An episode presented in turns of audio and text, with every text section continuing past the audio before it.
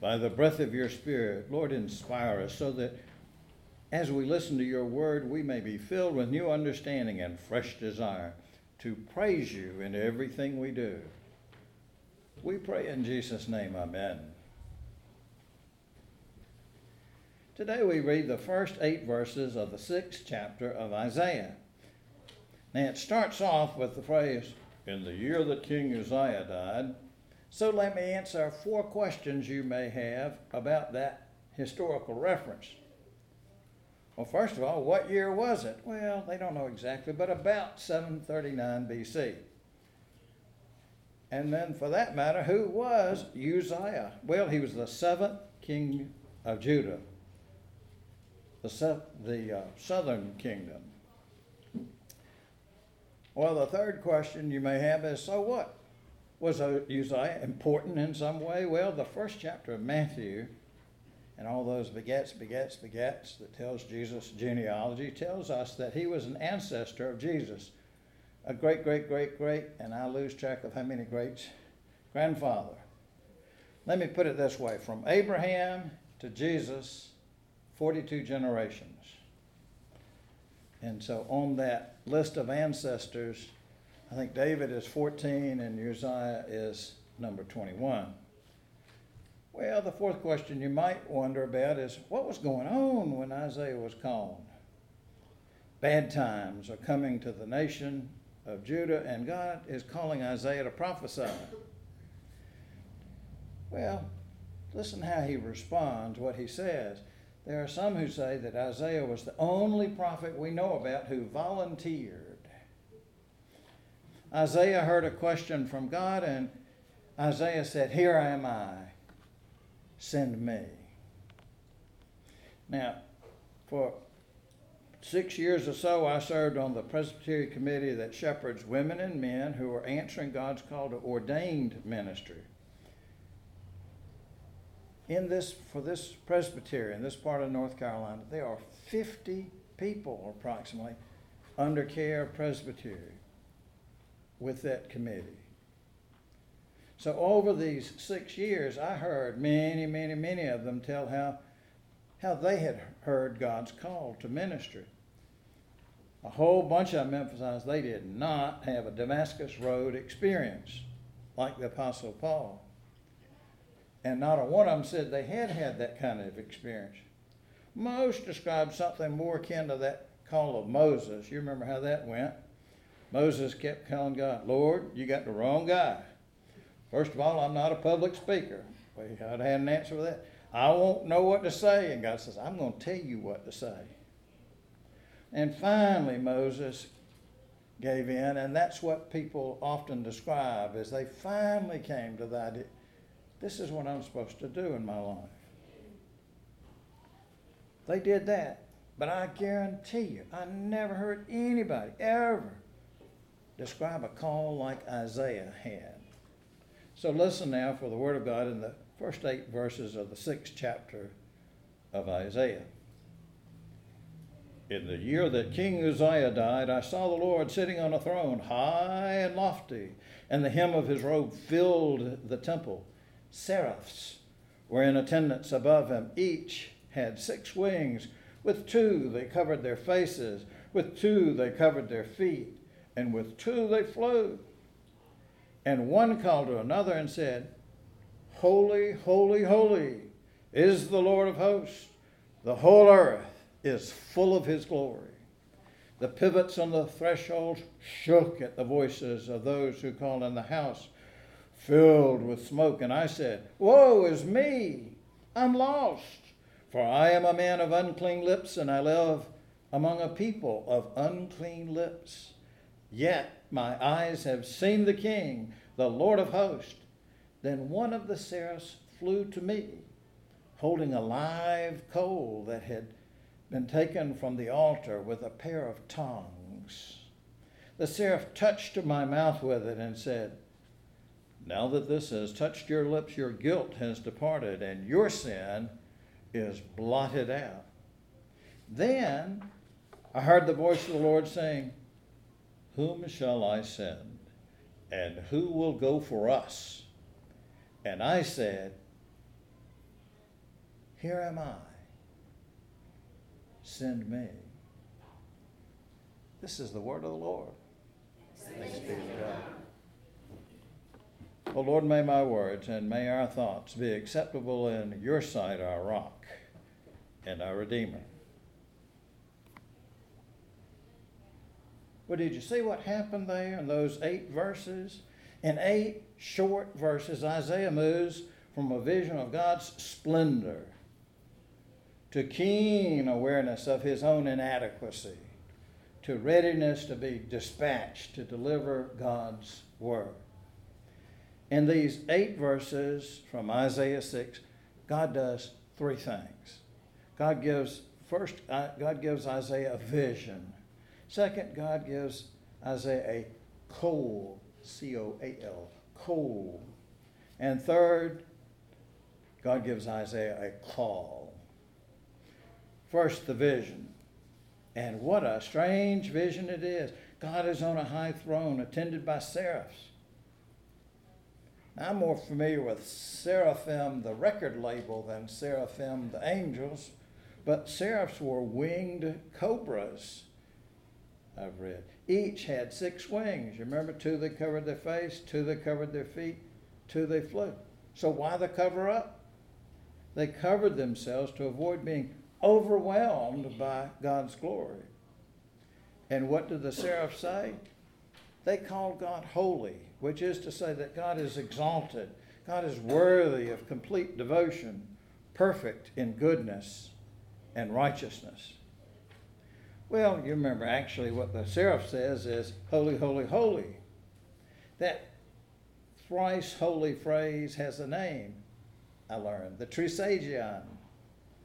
It's also, as those of us who heard Sharon's lesson the other week, it's in the 4th chapter of Revelation. And by the way, that's where those phrases we sang about in the hymn come from too, about casting down our golden crowns around the glassy sea. Well, the Old Testament scholars say that repeating the word 3 times, it was a way of intensifying an expression. We often hear that in conversation with doubled expressions. We say something's not, that's not red, that's red, red. The ladies at my house will say, that's not just pink, that's pink. In Isaiah's time, they just say pink, pink, pink 3 times. Well, logic experts call this holy, holy, holy an ascriptive tautology. Well, you remember that a tautology is a statement's true but by necessity, by virtue of its logical form. By saying holy, holy, holy, Isaiah is ascribing the trait of holiness to God. Isaiah is saying God is holy, basically in the same way that, you remember the royal wedding preacher, Michael Curry, was quoting John's statement, God is love, when he said, if it's not about love, it's not about God. In other words, love and holiness are attributes of God. So first, God gives Isaiah a vision. And then second, God gives Isaiah a C-O-A-L, coal, not a coal, a coal. Isaiah says, woe is me, I'm lost. I'm a man of unclean lips, and I live among a people of unclean lips. Yet my eyes have seen the King. Then one of the seraphs flies to Isaiah holding a live coal taken with the tongs. Think of it, it's so hot, even the seraph takes the tongs to do it. Touches his mouth with it and says, oh, wait, just a minute now. You know that coal's got to be hot. The idea of anything hot, that hot touching your mouth is just terrible. Well, remember, it's a symbol of God's purging Isaiah of his guilt, of his inadequacy. Do not attempt this at home, you know. So notice 3 things about this. First, this is a vision. Of course you wouldn't do this at home. Second, Isaiah was cleansed. Not by anything he did. It wasn't like Isaiah went out and said, oh, I'm going to do this, that, and the other. Now I'm pure. No, it was something that God did. Just as we cannot earn God's grace, we just can't be that good. It's a free gift from God. It's never that we deserve it. is that we get God's grace because God loves us. And the third thing, yes, it's an uncomfortable metaphor. Oh, I wish they'd put that a different way, don't you? But you won't. Don't you usually find the process of being cleansed, being purified, is an uncomfortable event, kind of like when they put an antiseptic or something on an open wound. Ow, that hurts. Well, it's supposed to, I guess. Cleansing is just not a comfortable thing. But Isaiah is told, now that this has touched your lips, your guilt is departed. Your sin is blotted out. And that's what leads to the third thing that happens in these 8 verses. God gives Isaiah a call. When his sin has been blotted out, that's when God says, whom shall I send? Who will go for us? And I said, that is, Isaiah said, here am I. Send me. Let me ask you now, do you know those moments when you figure, I am home free? I think of one of Betty's cousins who was the newly engaged and was attending a big family dinner. And it was one of those moments, if you can just bow your head and not make anybody noises or say something during the blessing, she's home free, right? Well, unbeknownst to her, her fiance had told his mama, oh, she's a wonderful girl, but if Valeria doesn't get to say the blessing, she won't be right. So please call on her to say the blessing. He did not tell Valeria this. So when she figured, I am home free, the hostess, her mother-in-law-to-be, turns and says, Valeria, would you return grace? And everyone there except Valeria knew the backstory. And they all turned and looked at her, kind of like, you remember those E.F. Hutton commercials? When E.F. Hutton speaks, everyone listens. And he did not tell her what was going on for some time later, after they were not was good and tied and they were married. She married him. Well, there are times like that you feel, I am home free, I'm okay, you know.